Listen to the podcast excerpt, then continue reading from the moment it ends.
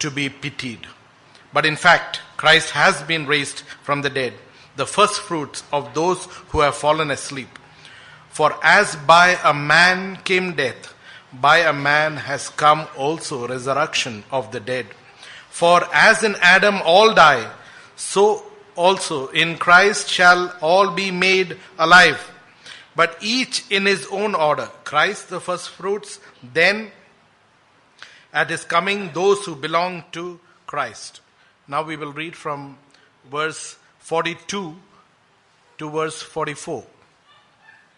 So it is with the resurrection of the dead. What is sown is perishable. What is raised is imperishable. It is sown in dishonor. It is raised in glory. It is sown in weakness. It is raised in power. It is sown in, it is sown a natural body. It is raised a spiritual body. If there is a natural body, there is also a spiritual body. We will also read verse 54 till the end of the chapter. When the perishable puts on the imperishable, and the immortal puts on immortality, then shall come to pass the saying that is written, Death, where is death is swallowed up in victory. O death, where is your victory? O death, where is your sting? The sting of death is sin, and the power of sin is the law.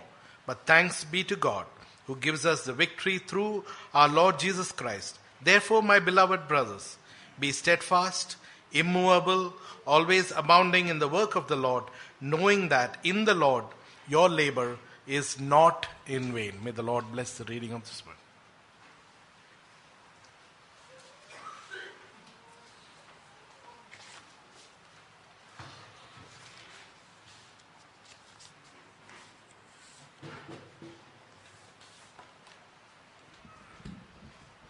Morning.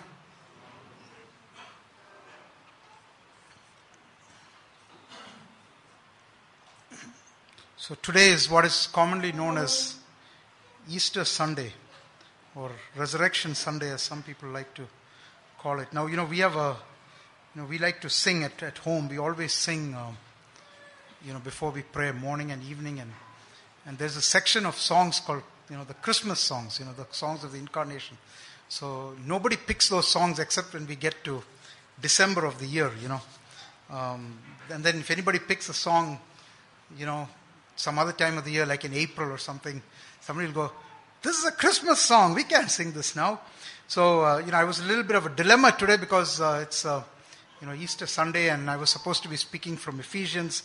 Um, and then I thought, you know, should I continue with that or should I speak on the resurrection? And uh, then I figured, you know, it's the one, one day of the year where people are actually thinking about the subject. So why not uh, switch gears a little bit, you know? So there's nothing that says we cannot speak about the resurrection the rest of the year, uh, or that we have to speak about the resurrection on, on Easter Sunday, but nevertheless, um, this is what the Lord had on my heart for, for this day. The resurrection of the Lord, the Apostle Paul starts off this passage, which is really the, the single most um, authoritative teaching on the subject of the resurrection of the Lord Jesus Christ and the resurrection of the dead in general. And he says, I declare to you the gospel which I preached to you, which also you received and in which you stand, and by which also you are saved if you hold fast that word which I preached to you, unless you believed in vain. For I delivered to you, first of all, that which I also received, that Christ died for our sins according to the scriptures, and that he rose, buried, and that he rose again the third day according to the scriptures. And this is the the resurrection of Christ is the most pivotal moment in human history. And of that, there is, there is no doubt. And we look at our own life, and we look at uh, human history itself, we find that, that uh, you know, no other single moment has transformed the world as did the resurrection of the Lord Jesus Christ. Why is this resurrection so important? Now, there's many things that we could talk about this morning. You know, we could talk about trying to prove that the resurrection really happened, but that's not what um, I'm going to do this morning. Rather, I would like to look at, you know, why does it matter so much? Why should it matter to us? Why is the resurrection important to the Christian faith? And more importantly, how should the fact, the reality of the resurrection of Christ and what it means for our own resurrection, how should this impact our life today? Now I know that most of you, if not all of you, accept the fact of the resurrection and yet very often we, if somebody asks us, you know, is it real? How do you prove it? You know, perhaps we're not all that, that versed in, in, uh, in, um, you know, making that argument for the, for the, the, the historicity of the resurrection. And while that's not what I want to cover this, this morning, uh, you know, I encourage you to go and listen to the, um, the video that Raven sent out. I think he did an excellent job of laying out the, the historicity or the proofs uh, for the resurrection. And it's something that we all need to know and understand. Uh, but for today, we're going to assume that we all accept that and try to understand a little more about the meaning to the believer. Why is the resurrection so important? And, uh, you know, the Apostle Paul here, interestingly, in talking about the resurrection, he starts out actually declaring, he said, Moreover, brethren, I declare to you the gospel which I preached to you and which you also received. So he starts off with, you know, presenting the, the key elements of the gospel message. And uh, we know in reading through this entire passage that uh, the reason the apostle went into this um, this very subject was because there was a, a dispute in the early church. There were some questions being brought up, and we find a hint of that in verse 12. He says, If Christ is preached that he has been raised from the dead, how do some among you say that there is no resurrection of the dead? So we know that there was a group of people in that early church, in the very early days of the church, who had come into the church and were trying to spread uh, wrong doctrine or her- heretical doctrines. And one of it was this that they were questioning the, uh, the very fact of resurrection. They were teaching that there is no resurrection of the dead. And what the Apostle Paul is trying to do here is to, is to uh, inform the Corinthian believers through this epistle, through his writing, the truth about the fact of the resurrection. And you, in doing that, he goes back to the gospel, he goes back to the resurrection of Christ, he, he relates how the resurrection of Christ is important for us to understand our future hope. Uh, but that was the, the wrong teaching that he was trying to address. And he starts off with the gospel. And he gives out the very simple elements of the gospel. And we find here that he presents the basic gospel message that he says that you has already been delivered to you, by which you have been saved. And that is that first of all, Christ died for our sins. Christ died for our sins. Secondly, his death was according to the scriptures. The death of Christ was foretold and planned by God. It wasn't something that just happened on a whim. It wasn't something that, you know, Christ came to the earth and therefore, you know, some people didn't like what he was doing and they just decided that they were going to crucify him and it just sort of happened along, uh, you know, as time went by. No, it was something that was, that happened according to the scriptures. It had been prophesied. Go all the way back.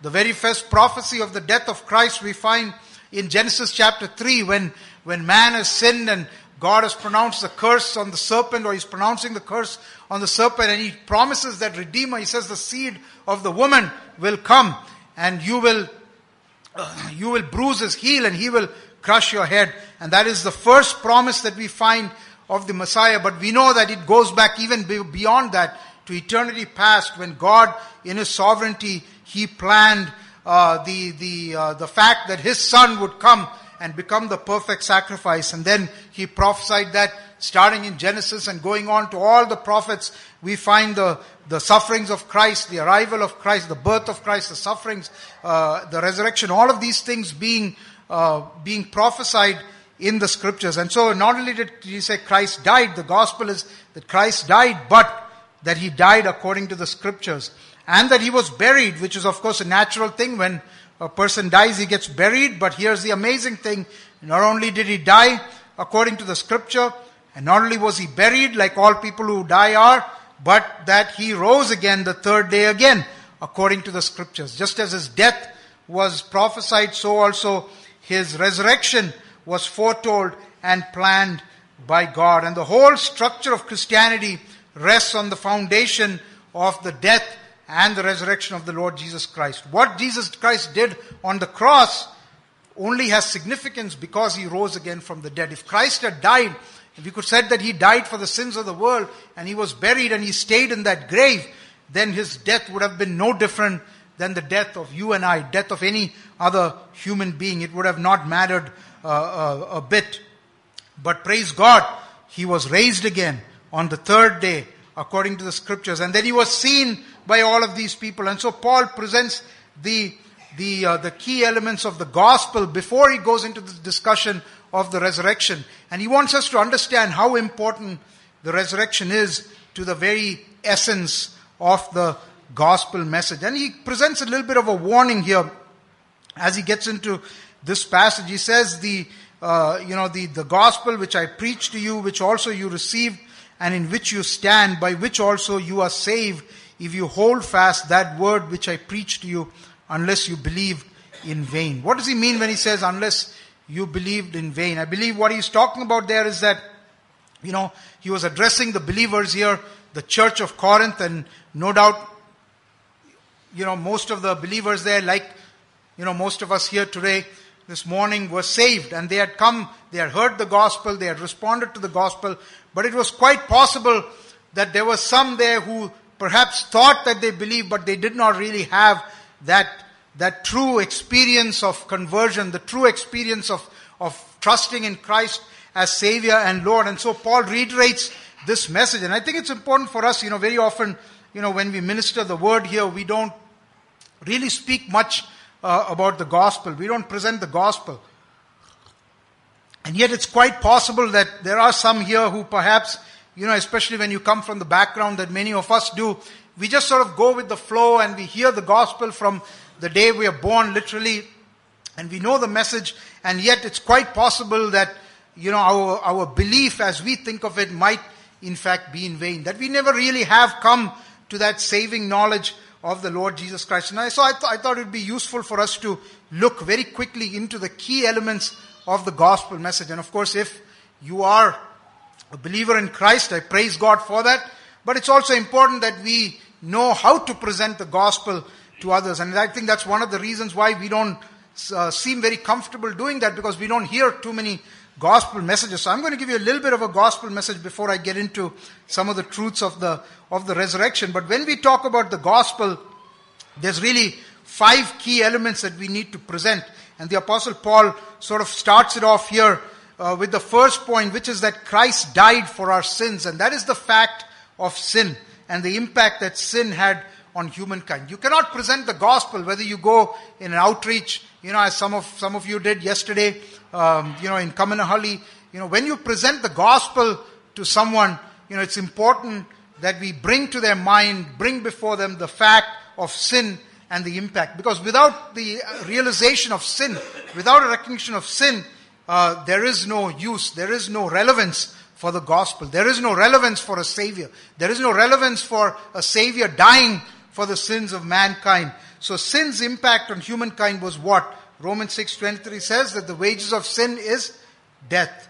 Right? So death entered into the world through sin in Romans 5:12. We're not going to turn to all these passages and it spread to all men because all sin and all men are born as sinners. And this death is spiritual. Spiritual death means simply that we are separated from God, that we are um, not able to have that relationship with God. It also means physical death. Just as when man sinned in the garden, when Adam and Eve sinned, God pronounced that they would die, that man would die. So we are all going to die one day. But Ephesians 2 1 says that more important than physical death, we are all dead in our sins and trespasses. So the first point of the gospel is that we are all sinners. That sin has come into the world. That sin entered the world, and as a result of it, you know, the wages of sin, the payment for sin is death, and death has come into the world. And that's why there is death, and that's why there is suffering. And when you talk to somebody and they want to know why there is a lot of suffering in the world, you know, all religions try to explain this, but it is only the biblical worldview that really explains it uh, properly, and that is that the reason there is sin and the reason that there is suffering and the reason that there is pain and death in the world is because man is a sinner. It is not because God uh, is a bad God. It is not because God is a vindictive God. It is because God created man in his image. God created the world in perfection and yet sin entered into the world and polluted all that God had created. The first point of the gospel is that Sin has come into the world, and as a result of sin, all of us are going to die one day, physically, but more importantly, we are dead spiritually to God, and we are separated from the eternal holy God. The second point in the gospel is that our own efforts are never good enough to appease a most holy God. God is a holy God, and He tells us in, in Isaiah 64 verse 6 that all of our righteousness, all of our righteousness is as filthy rags. It means simply this, that no matter how much good we do. And you know, we live in a culture here today where people are trying to do good. They will, they will climb mountains. They will go on pilgrimages. They will, they will go on fasts and penances and they will walk barefoot and, and do all kinds of things because they think that, that it makes them more holy, because they think that sacrificing those material things brings them closer to God, that they become more pious. But the fact is that all of our righteousness is as filthy rags. God's holiness is beyond anything that we can ever imagine. First Samuel chapter 2 verse 2 says, there is no one is, that no one is holy like the Lord. First Samuel 6:20 says, who is able to stand before this holy Lord God? The answer of course is no one. God is ho- holy God. He is completely unlike us. He cannot tolerate sin. He does not engage in sin. He does not do the things that man does. And whatever we do, however good it might seem, it will never be enough to reach the perfect standard of a most holy God. We are sinners, number one. Number two, our own efforts are never good enough to appease the most holy God, to reach His standard. Nothing that we do will be enough to repair that broken relationship with God. Number three, third point in the gospel, that God has a desire. God has a desire uh, that although we cannot save ourselves, He has a plan and a desire for us. And we see that given to us in 1 John chapter 5, the epistle of 1 John chapter 5 verse 13. He says, These things I have written to you who believe in the name of the Son of God that you may know that you have eternal life and that you may continue to believe in the name of the Son of God. What is God's desire for you and I? God's desire for mankind is that we may know that we have eternal life. He wants us to have that assurance of eternal life. That's His plan.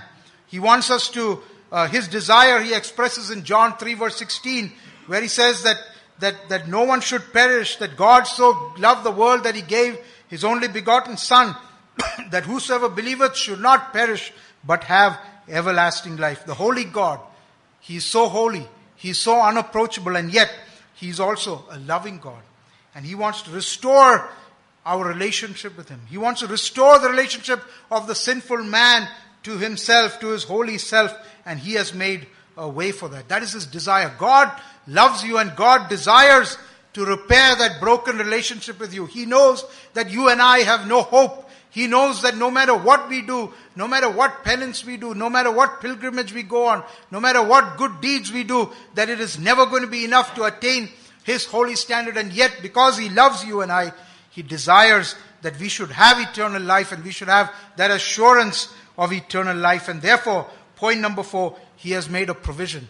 And that provision is what the apostle Paul speaks about here, that Christ died for our sins according to the scriptures and that he was buried and that he rose again the third day. Romans 6:23 says the wages of sin is death, but the gift of God is eternal life through Jesus Christ our Lord. In Romans 5, 6 to 8, it tells us that while we were without strength, while we were still sinners, Christ died for us. Christ died in our place. And not only did he die, but he rose again. Romans 5, 18 and 19 says that justification is available to all through the death of Christ. God has made a provision. We are sinners. We are born in sin. We will die in sin. We have no hope to reach God because He is a holy God. He is unapproachable. Nothing that we do is enough, but God loves us and He has a desire that we should come to Him, that we should have eternal life and He has made a provision for us by providing His Son, His sinless, spotless Lamb, the Lord Jesus Christ.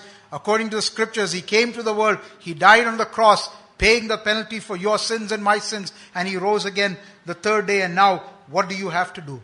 You simply have to trust in Christ and His work on your behalf. Romans 10 9, if we can turn there.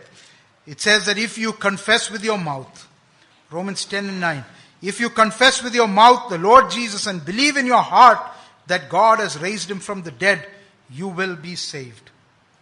You have to confess with your mouth and believe in your heart. You have to accept that you are a sinner, separated from God and needing reconciliation. You have to come to the point of conviction of your sin and confess to God that you are a sinner. And then you have to believe in your heart that Jesus is the Son of God you have to believe in your heart that He died on the cross of Calvary for your sins and my sins, and that He paid the penalty for your sins and my sins to placate a righteous God, and you have, and that God has accepted His sacrifice, His death on your behalf, on my behalf, and that God has raised Him on the third day. Romans 10:10 10, says, "For with the heart one believes unto righteousness, and with the mouth confession is made unto salvation." For the Scripture says, "Whoever believes on Him will not be put to shame. For with the heart one believes unto righteousness, and with the mouth confession is made unto salvation. Confess with your mouth before God that you are trusting in the death of Christ as the only means for salvation. That you are no longer depending on your own works, that you're no longer depending on your own goodness because it is no good, it is not good enough. And this is the toughest thing for people to do. I remember some 25 years ago when I was sharing the gospel with a, with a colleague of mine at the office as we got talking to something and, and I explained this whole thing to him and then he asked me, well, what then, what way do we have? If you're telling me that we have no hope and then when I said all you have to do is believe in Christ, he, he rejected that. Why? Because he said that sounds too simple. That sounds too easy. You mean I don't have to do anything? Such a hard thing to accept and yet that is the point at which one goes from darkness to life when one accepts that nothing that I do, nothing that you do is enough to restore that relationship with a holy God. And all you have to do is trust in what Christ has done. Put your trust completely and believe by faith that when He died, He died for your sins and my sins. And that is what the Easter message is all about. That is what the resurrection of Christ is all about. That's what the gospel message is all about. The gospel that was delivered to the saints. And the apostle Paul here, he's, he gives a warning. He says, yes, you have heard the message.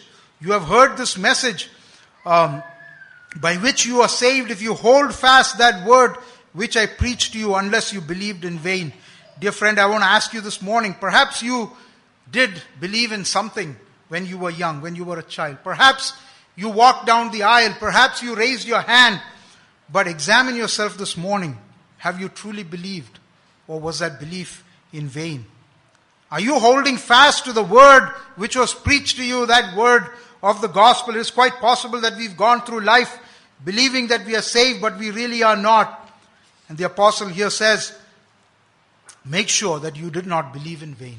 And I want to encourage each one to examine our hearts, especially the young children who perhaps haven't given their life to the Lord, whether you are truly saved, whether this gospel message really means something to you whether you are holding fast to the word which has been preached to you and which has been delivered to you, and examine yourself whether you truly have that conviction of sin, whether you truly have turned to the Savior, whether you have relied only on His finished work rather than on your own goodness, rather than on your heritage, rather than on your lineage, rather than on your activity and your good deeds, that you are relying only on the finished work of the cross of Calvary. The apostle Paul, as he talks about the resurrection here, he wants to get into a treatise of the resurrection, but he cannot do that without first talking about the gospel of the Lord Jesus Christ because the resurrection is such an important part of the gospel and the gospel depends upon the resurrection of the Lord Jesus Christ. That the Lord Jesus Christ, He died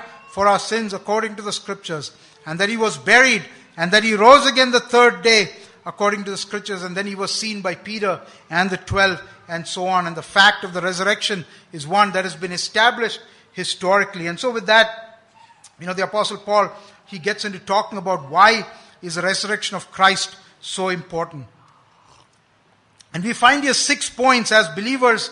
You know, we, we need to understand why is the resurrection so important to our faith. And if we look at verses 12 to 19, we can see here uh, uh, six points of why the resurrection is so important to us. Let's look first of all, uh, starting at verse 12. If Christ is preached that he has been raised from the dead, how do some among you say that there is no re- resurrection of the dead? But if there is no resurrection of the dead, then Christ is not risen.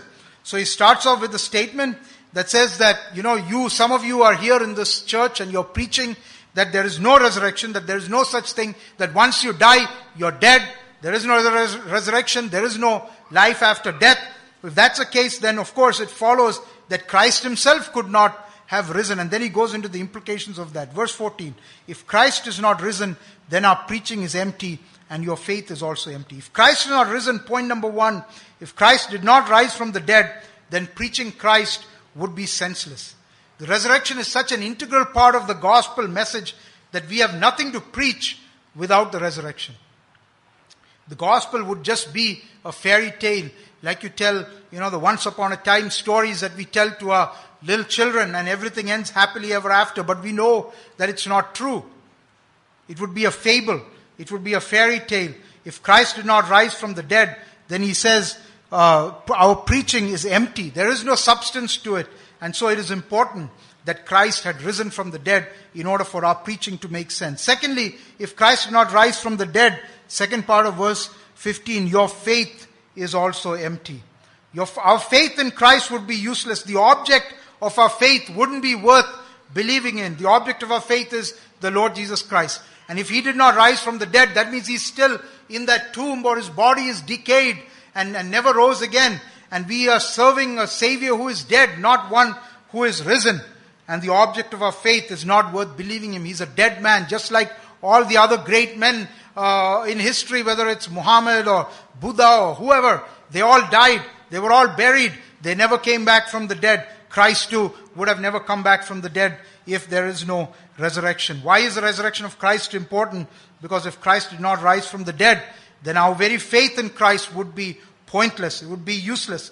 The object of our faith would not be worth believing. Point number three, verse 15. Yes, and we are found false witnesses of God because we have testified of God that He raised up Christ whom He did not raise up, if in fact the dead do not rise. And Paul says that if Christ did not rise from the dead, then the witness and the preachers of the resurrection would be liars, would be false witnesses. The entire gospel message is a lie. That it would have uh, no value at all. And he says here that if, if, if, if, if the dead do not rise, then Christ did not rise. And if Christ did not rise, then our, our very gospel message, our witness, our testimony that God had raised Christ from the dead would be falsehood. If Christ did not rise from the dead, then the witness and the preachers of the resurrection would be liars. The fourth point we find in verse 17. And if Christ is not risen, your faith is futile. You are still in your sins. And this is so important. If Christ did not rise from the dead, then none of us would be redeemed from sin. The resurrection of Christ signified victory over sin. Without that victory, we are still in our sin. Without the victory of Christ through resurrection over sin, over, over death, that means our sins would never be forgiven. Our sins would, would still, we would still be, you know, when we died, we would be dying in our sins. We would be not dying as redeemed, as redeemed people, and therefore we would have no hope. If Christ did not rise from the dead, then no one would be redeemed from sin. And the resurrection uh, his resurrection, which signified victory over sin, is so important to our very uh, hope that we have. And then, fifthly, verse 18 then also those who have fallen asleep in Christ have perished. You know, very often when people die, that we know that they're believers, we, we say that they died in hope, that we know that we are going to see them again one day. But again, the fact that we are going to see them one day is predicated on them being resurrected, which is predicated on the resurrection of Christ. And so, if Christ did not rise from the dead, then all the believers who have perished without resurrection, this life is it. There is not another life, and there is no hope beyond the grave. Their sins would not be forgiven, as we heard, and there would be no hope anymore that we would see them again, that they would rise again, and they would be dying in sins just like any unredeemed person. Finally, if Christ did not rise from the dead, Verse 19 If in this life only we have hope in Christ, we are of all men the most pitiable. If in this life only we have hope in Christ. You know, if Christ did not rise from the dead, then the Christians, believers in Christ like us, we would be the most pitiable people on earth because there would be no point in trying to live a holy and righteous life on earth? Why do we go through all of the pain and the, the, the, the, the perceived sacrifices of trying to live a holy life on the earth? The apostle Paul talks about this in the same chapter in verse 30. He talks about his suffering, if we can turn there. 1 Corinthians 15 verse 30, he says, Why do we stand in jeopardy every hour? I affirm by the boasting in you which I have in Christ Jesus our Lord, I die daily. If in the manner of men I have fought with beasts at Ephesus, what advantage is it to me if the death do not rise? Let us eat and drink, for tomorrow we die.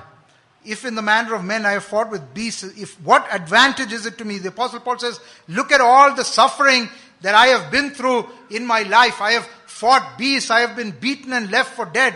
I have been imprisoned. I have been in all kinds of perils and all kinds of storms and all kinds of persecutions. Why would I have to go through that? I die literally every day. I endure all of this. What advantage is it to me if the dead do not rise? And he says, let us eat and drink for tomorrow we die. We see the world around us, people going through the worldly pleasures and enjoying it, and we know that we give that up. Why do we give that up? Why do we say that is not for us? Why do we say we do not want that life? We make sacrifices. We endure much in anticipation of the life to come. But if there is no such life, if the resurrection of Christ wasn't real, and therefore our resurrection into, uh, uh, into an eternal life, into a new life is not real, then we have no hope and we are of all men the most pitiable because all that we go through in our life as believers, the suffering, the struggle, the pain, the sacrifices that we make, the efforts that we put in, it is so hard to live a righteous life when you are in your sinful body. But all that we go through to, to accomplish that would be worth nothing.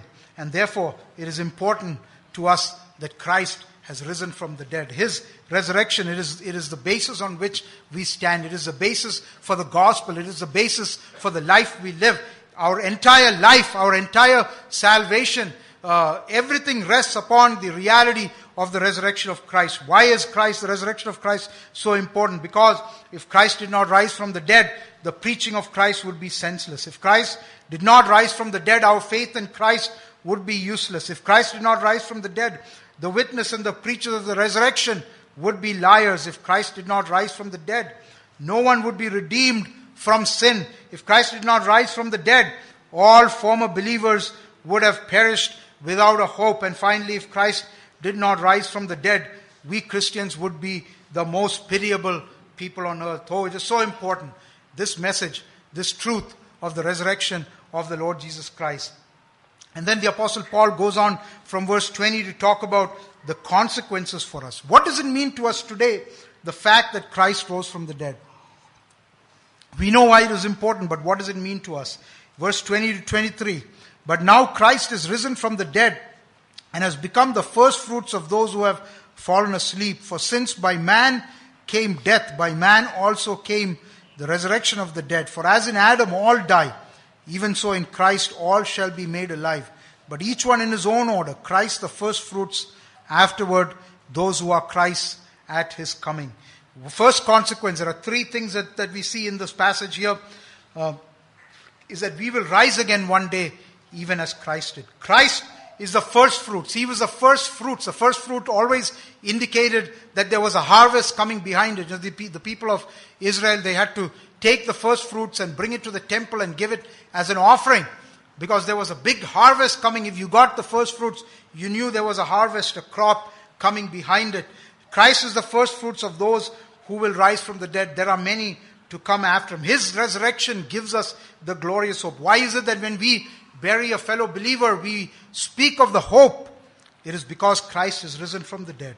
And just as he rose from the dead, and the scripture tells us he is the first fruits, we are the harvest that is coming behind him.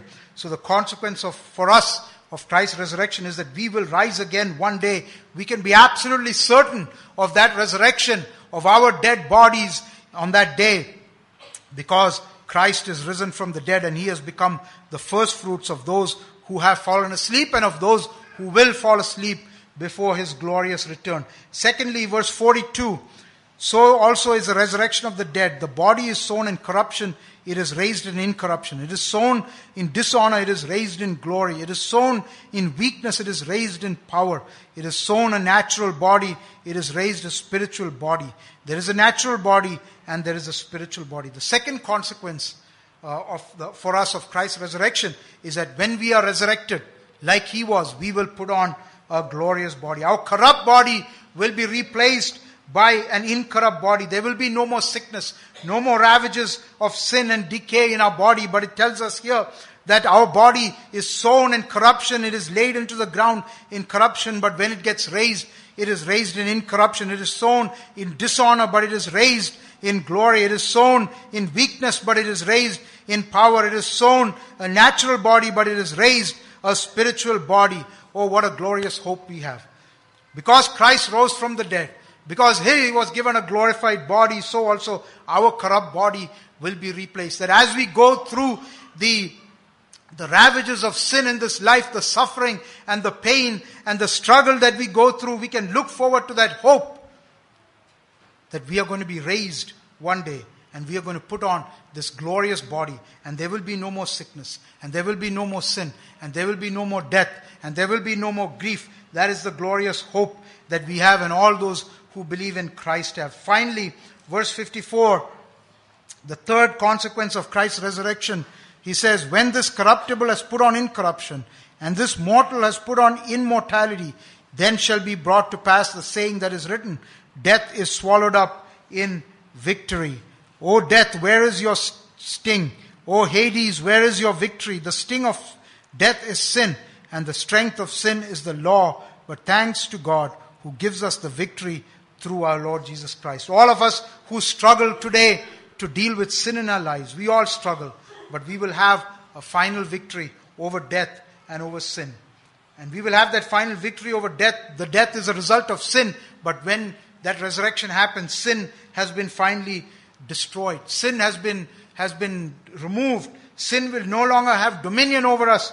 We will be freed from the very presence of sin. We have been freed when Christ died on the cross of Calvary. We were freed from the penalty of sin. Today, as we walk and we are being sanctified, we walk in the Holy Spirit, in the filling of the Spirit, we are being saved from the power of sin. But that day, when we are resurrected and we receive that resurrection body, we will have the final victory and we will be saved from the very presence of sin. Today we struggle with sin as the apostle Paul did in Romans 7. He cries out, who will rescue me from this body of sin?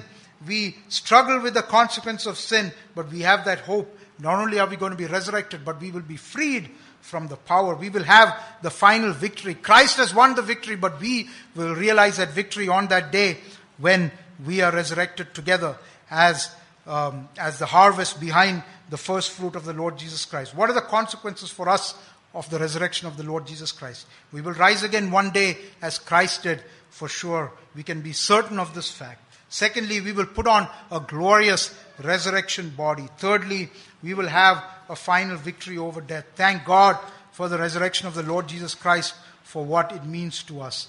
And then, you know, the, uh, the resurrection of Christ is not just an academic thing. It's not just something we study about to look forward to what wonderful things we're going to get. As we talked about here, you know, so many wonderful things that are going to happen to us when we are resurrected, just as Christ is resurrected. But it also needs to motivate us to live for the Lord in this present world. And that's true with any doctrine. You know, a lot of the life we live is, is, is done for the, for the world to come. You know, we lay up treasures for ourselves in heaven, you know, where moth and rust do not corrupt, but yet all of this has to have an impact on our life today. And so the apostle closes with that, with the exhortation to the believers and the exhortation to us about how should we live in the light of the resurrection of the Lord Jesus Christ. Verse 58. Therefore, my beloved brethren, be steadfast, immovable, always abounding in the work of the Lord, knowing that your labor is not in vain in the Lord. You know, perhaps these heretics who were coming into the Corinthian church were were looking at the believers and laughing about the way that they were trying to live their lives as holy lives. And they were saying, no, it's because we have eternal life and we have to live this way on this life. And they were laughing and saying, what are you talking about? There is no resurrection. And the apostle Paul closes out this, this wonderful chapter, this treatise on the resurrection by saying knowing that your labor is not in vain in the Lord. And he gives them three instructions on how they ought to live, how we ought to live in the light of the resurrection of Christ. First of all, be steadfast. Be steadfast in the faith. Hold to your faith in the face of difficulties. Do not give up. There will be people coming and questioning you. There will be circumstances in your life that make you question the truth. Is it worth living this life for the Lord Jesus Christ? But he says, be steadfast. Do not be moved. Secondly, be immovable. Be unshakable. Don't let the momentary troubles that you're going through move you away from living for the Lord. Be steadfast and be immovable. Always, thirdly, always abounding in the work of the Lord knowing that your labor in the Lord is not in vain. Nothing that we do for Christ in this life is going to be in vain. Galatians chapter 6 has the same thought. We can turn to Galatians 6 and verse 9 and 10. He says, And let us not grow weary while doing good. Let me tell you, it can be so wearying sometimes to do good for the Lord. It can be so wearying sometimes to pour our lives into our fellow brothers and sisters in Christ. It can be so wearing to, to do things in the church because we don't see the results, but he says here, do not grow weary while doing good, for in due season we shall reap. It can be so weary when we find that all the things we do are not bearing much fruit, that nothing is coming, that perhaps we don't see the changes uh, happening in the lives from the work that we are doing. But he says, in due season we shall reap if we do not lose heart. Do not lose heart. Therefore, as we have opportunity, let us do good to all, especially to those who are of the household of faith. Dearly beloved, are we abounding in the work of the Lord? Nothing that we do for Christ in this life will be for vain. We will receive the eternal glory and the reward. Think about the fact that the Lord Jesus Christ rose from the dead for you and I. Think about the fact, the reality of his resurrection. Think about what it means for us. Think about the glorious hope that we have. Think about uh, the glorious resurrection body that we are going to have. Think about the sinless eternity that we are going to be in. And the fact that the reward is sure, the reward is promised if you abound in the work of the Lord, knowing that your labor is not in vain. The Apostle Paul says, Yes, your Lord rose again. Yes, there is a resurrection from the dead. Yes, we have a glorious hope that we can look forward to, but that hope ought to uh, ought to show itself, ought to manifest itself in your and my life, in this life today, in this world today. And we ought to be steadfast. We ought to be immovable. We ought to abound in the work of the Lord as we live our life. Do you live your life knowing that you serve a risen Savior? Are you steadfast in serving Christ, knowing that you will be resurrected into glory?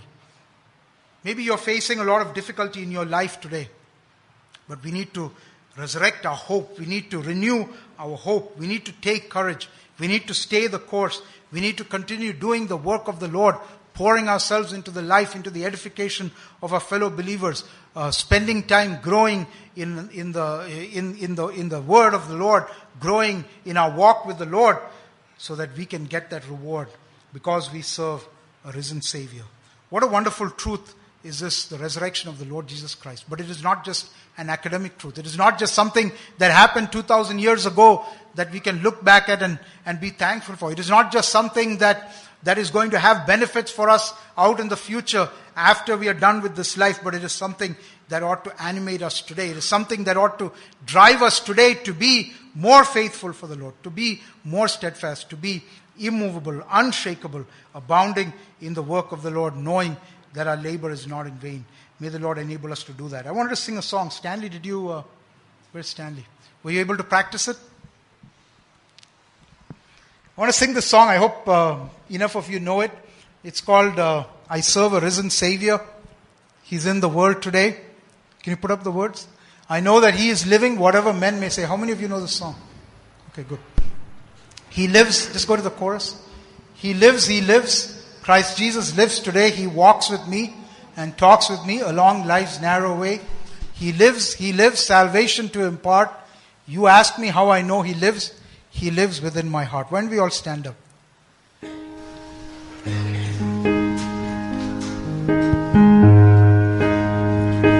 I serve a risen Savior. He's in the world today. I know that He is living, whatever man may say. I see His hand of mercy, the time I need Him is always near. He lives, He lives, Christ Jesus lives today. He walks with me and talks with me along life's narrow way. Salvation to impart. You ask me how I know He lives. He lives within my heart. In all the world around me, I see His loving care. And though my heart grows weary, I never will despair. I know that He is leading through all the stormy past. The of appearing will come at last. He lives, He lives, Christ Jesus lives today. He walks with me and talks with me along life's narrow way. He lives, He lives, salvation to impart.